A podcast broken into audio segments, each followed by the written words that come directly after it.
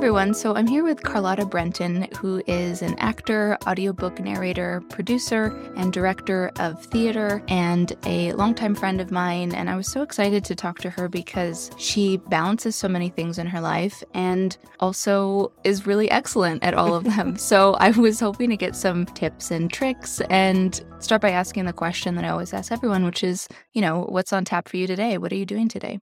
Well, hello. So excited to talk in this uh, official capacity and to unofficially catch up. Actually, this whole week I think is um, exemplifies what you just said. That I I don't know. Did you say I bounce between a lot of things or I balance a lot of balance, things? Balance. Either way, that I think they they both apply.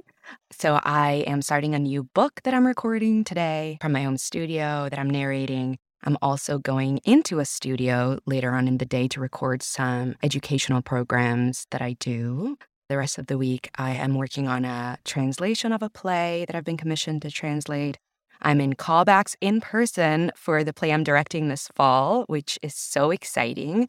And I'm doing some work for my audiobook publishing company, Fabler. So that's from home. So a little bit of everything.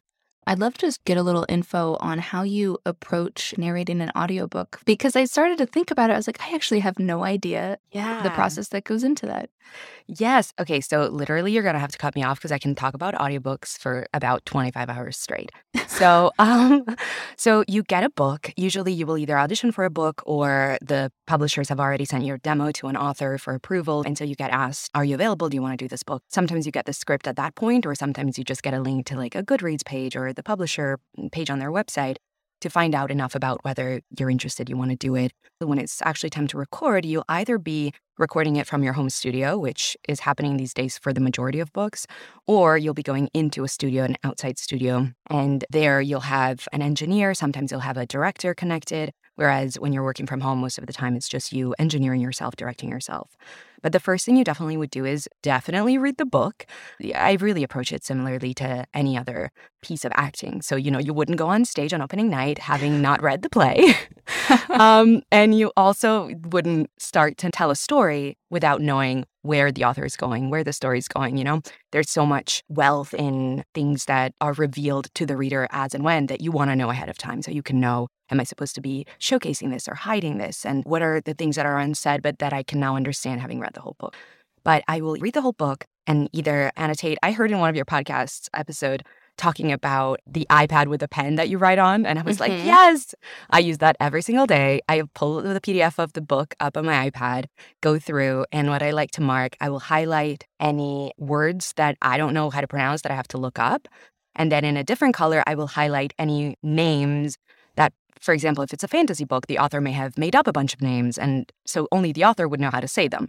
So I highlight in a different color ones that I know I'm going to have to collate and send to the publisher to send to the author to ask for their input.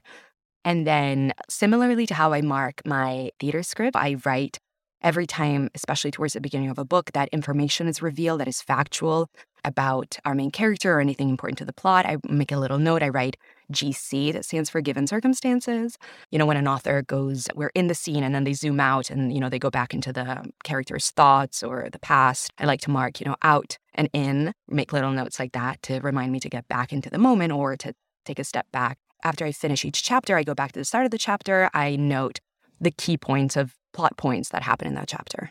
Because sometimes I'm prepping these books a few weeks before I'm actually recording them. So I make sure that by the time I get back in the studio, I come up on a chapter and I know exactly what's going to happen in that chapter. I find that, as with every type of acting, the more prepared you are, the more then you can be free and creative and connected in the moment because you're not stepping out and thinking about the logistics of the story or about the words that you're pronouncing. You're just in the story. So, as with every, I'm a big, you know, preparer. Is that a word? Mm-hmm. So, as I think I approach audiobook narration in a similar way, love to be prepared, love to do the prep, love to do the research, love to set myself up to then be able to be free, forget about all the technical stuff, and just perform. No wonder you won so many awards for your audiobook narration. it just sounds like you have such an innate sense of what an author's intention is, what they're trying to do. How much interaction do you have with the author themselves? I always wish for more. And, you know, I was always such a huge, huge, huge reader.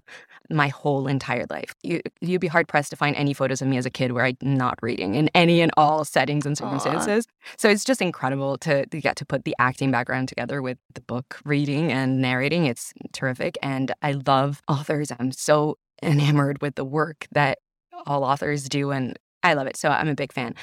I would say the least amount of contact you can have is if you're just reading through the book, putting together this list I mentioned of words like, you know, do you want me to say the name Kara like Kara or Kara and things like that. You know, you mentioned this accent. Do you want me to do this accent? I will send my questions to the producer and then they will send it on to the author. And then what I get from the author will be either uh, an email where they've written down, okay, phonetically, this is how I'd like you to say this, and these are the answers to your questions. Or sometimes, which I love, I get a voice memo. They record themselves saying the name, which is terrific. Um, I've had situations uh, which I've loved in which I've gotten to Zoom with the author and the director of a book before we start. That's just been really terrific because you get to hear, you know, just a little more about is there anything specific that you want me to underplay or to highlight or your inspiration from certain characters? Because in my case, I work 100% of the time through publishers. I get hired from publishers. There's a huge section of the audiobook industry where people work directly with self published indie authors.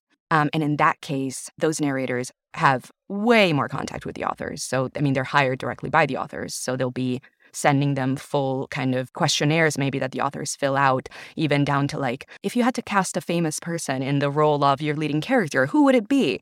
And the, the authors are much more involved in, in an indie and self published scenario. And you mentioned accents, which I know is one of your many talents. And so, how many accents have you been asked to do over the years? Also, you speak multiple languages. Yeah. So, does that come into play as well with your narration? Oh, a hundred percent. I speak Italian as, as my native language, and I speak French fairly fluently and a little bit of Spanish. So I'm doing Italian all the time. I'm doing French a lot. I mean, I've narrated a book where the, the entire narration, not just character dialogue, but the entire narration was first person Bulgarian accent. German comes up a lot for me because um, I'm telling a fair amount of World War II stories, so that you'll have your French, you'll have your German, Polish, and Russian come up quite a lot basically any European accent, you name it, and I've narrated some characters in it. That's another part of the job that I really love. Yeah. So, how long does it take to narrate a book? Because it takes a long time to read a book, uh, yeah. just as a reader. So, what does a day's session look like for you? Let's say like a an average adult fiction book mm, that you're maybe looking at like 300 400 pages will be the audiobook anywhere between 9 to 14 hours of completed audio.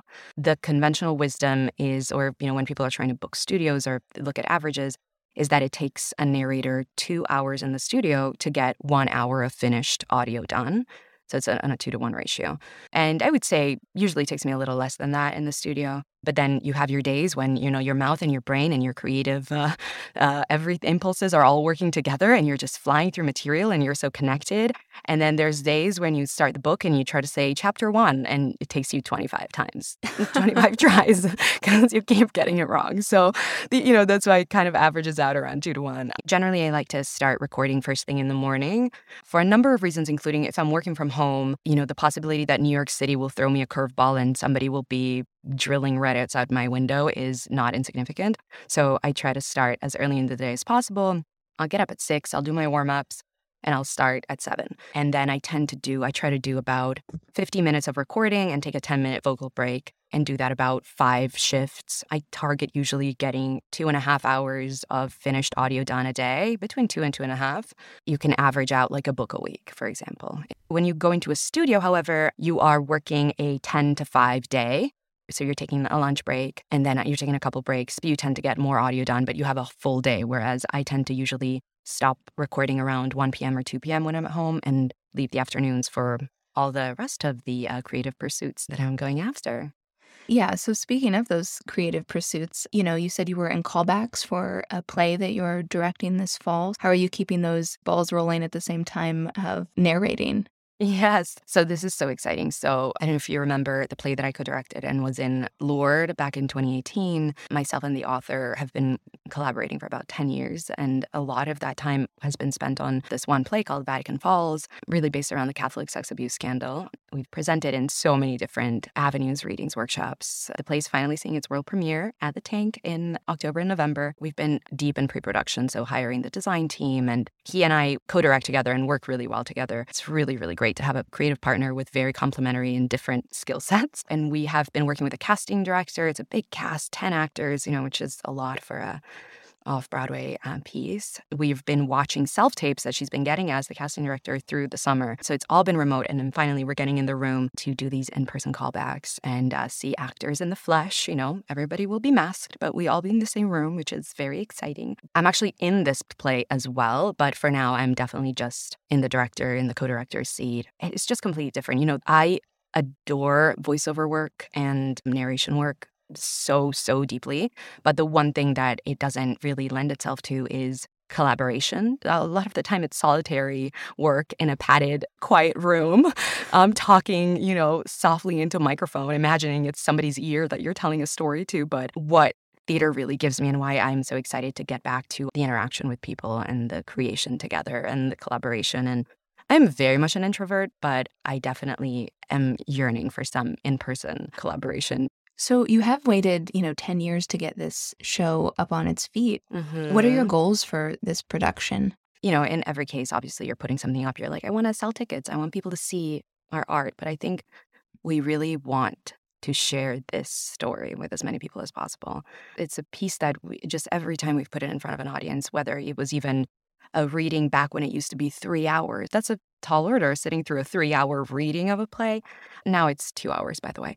It just resonated with people so strongly because of the subject matter and also just because of how it flashes backwards and forwards across the decades. I think every character is really vivid and really flashed out. And it's just a really powerful piece and uh, I think very unique. It's almost like a thriller in genre, and there's a lot of dark comedy in it. I've seen it evolve, and of course, because it's based on things that have been in the news over the last 10 years, the play has changed so much to actually incorporate as new things um, have come out about the subject, as people have been fired or prosecuted or have come out with stories of particularly egregious cases of abuse. And I've seen this play get sharper and sharper until I think now every single line and word is so purposeful. We really just, I think, want to do justice to the stories. A lot of them are based on real events and real cases of survivors of abuse. Just really tell the stories in, in a way that is going to to communicate something to the audience.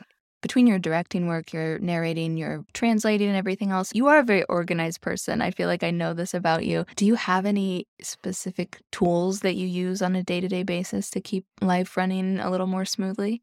Just like a massive Airtable spreadsheet. oh, you're an Airtable person. Oh yeah, it's like it's it feels so good to not have to hold information in my brain. I have a gigantic Airtable with all these different sheets that you know, I watched a little bit of their tutorials. It wasn't super intuitive to me when I started using it like 2 years ago, but it keeps track of everything I'm recording, what stage it is in of the process, the genre, the author, the publisher who produced it, when, the fee, did I record it from home or from a studio, which studio was there a director, and all of those things. Airtable works, I think, similarly to a lot of other programs, but these records are each interconnected with, for example, a, a publisher uh, worksheet, which is like my pride and joy, where I keep track of everybody in the, in the industry. Do I hear them give a talk on Clubhouse? Did I do a Zoom class with them? Did I meet them in person? You know, and I get to write in when I met them, what they said, when did I last reach out to them? Because that's an aspect where I have to say I am very organized and doing like every two to three months, emailing everybody on my list individually and mentioning, you know, what new things I've been up to narration wise, any great reviews that have come out, any new genres that I'm working on um, and keeping in touch that way, which has been, I mean, my narration work has really boomed during the pandemic. So it has had to rely largely, uh, if not exclusively, on digital communication and the very occasional in person uh, networking event that has started happening. But I do relate a little bit to um, you had somebody who mentioned how, you know, we are, can, we can be resistant to even telling ourselves what to do mm-hmm. we try and set too strict schedules. And I really feel that way. Tried so many times, like, from this time to this time, I'm going to do this. From this time to this time, I'm going to do that. Stick to this exact schedule. My entire being immediately is like, no. Really? It's like you did not want to have a job where somebody was telling you what to do all the times, also because of this. So, usually, as I mentioned, I will structure my days to have narration in the morning. So, that tends to be a constant. Then in the afternoons, I do tend to free flow between things. That seems to be the way that works best. So, once I've recorded from home in my studio, I pack my bag, I go to a coffee shop, and I work there the rest of the day. And that seems to help. For people who aren't super familiar with the home studio booth, Mhm. how big is this little area that you spend multiple hours a day in? It is extremely small. It was a walk in closet that we then built uh, sound panels for and sound treated the whole space. I am bad with American measurements, but it's like one meter by like two or something. Like it's it's very, very tiny. Are you reading off of your iPad or your, your laptop? I have a monitor in the studio that is wired to a computer that's outside the studio. And then I have my microphone, my sound interface. I have a chair I like to sit. Some people stand, but I definitely sit. Uh, and, you know, a wireless mouse and keyboard that's all connected to the computer that's outside. And I'm really in a tiny, tiny space. So that presents a whole slew of challenges in the summertime when it is basically like uh, recording from a sauna. So that's Right. And you um, can't have a fan in there. I have a tiny little fan that I turn on when I, you know, in between chapters. I put my feet in an ice bath and I have ice packs that I put under my feet. I have a, this like neck ice pack thing made especially that you put around your neck. Sometimes I'll have like frozen sports towels that I put around myself. Uh, it's kind of an endurance sport in the summer months. Oh I'll my blast gosh. I'll blast the AC in the room that the studio is in for like 10 minutes at a time to really cool the room down and then I'll turn it off, record, and then try not to forget to open the door and, and breathe and, and cool off sometimes. So you must really be looking forward to winter. Yes, in the winter it's so nice. It's like the warmest room in the house, the coziest. You've blown my mind. This is this is so wild. Um, because also you have to like beyond keeping yourself cool, you have to protect your voice, right? So are you I mean, thank you for doing this podcast with me today, but otherwise during the day, are you protecting your voice or are you doing things the day before if you know you're gonna record the Mhm. following day? Yes, definitely. I actually, because I, the amount of hours I spent narrating and working with my voice snowballed so enormously from 2020 on. And I thought, you know, I went to acting school, I did voice and speech, I did singing classes, I did all that. Like, I know how to use my instrument. I'm sure I'll be fine. But I had never actually put my instrument under such continuous every single day recording, recording, recording. And so I definitely had some vocal issues last year and worked with a speech pathologist for a few months to actually unlearn some habits that I didn't realize I had. And that really became evident when I was suddenly spending six hours a day talking. So now I have all of this, I have this very specific series of warm ups that the speech pathologist introduced over the course of six months. So I do those every morning before I record. I try to do those in bits and pieces when I'm taking breaks, but I also try and take these sort of vocal naps. So I'll record 45 or 50 minutes and then not say a word for 10 minutes after that, just to let everything kind of settle and not dissipate any tension. So those are really, really key. And I'm not somebody who's usually really good at like taking the small steps that you don't see results for right away. But if you don't do them for a month, you will see the negative results. So I've really had to embrace, you know, I have to do this warm up. I have to do a 20 minute warm up before I record. Otherwise, the day is going to be difficult and it's going to snowball into the rest of the week. And then drinking like unimaginable amounts of water to be really hydrated. You can hear mouth pops and clicks on your mic if you haven't done that. I, yeah, I have to eat something every three hours on the dot. Otherwise, my stomach will literally, as a Swiss clock, will start making noise and be like, you can't record. You gotta Oh eat my something. gosh. It's honestly incredible. I could set my watch by it. Well, obviously, I had no idea about the intricacies of recording an audiobook. And now I am even more in awe of you than I was before because between the ice packs and the um, the every three hour snacks, I know it's more of a physical uh, activity. You're an one athlete. might think. I know. I do think that. I'm like, ah, yes, all right. I'm an athlete. I've got this frozen sports towel. I'm like, yeah, getting in the booth and doing this marathon. Well, I think a lot of people are going to be able to have some takeaways for their own work life and how you can kind of find these things to support all of the work that you're doing, even if you're not in a sound booth in your own apartment. Thank you so much, Carlotta. This was so great to catch up and hear a little bit more about what you're doing. And I can't wait to see the play. So we'll see you soon. Yes, I can't wait for you to see it. And thank you so much. This was so lovely.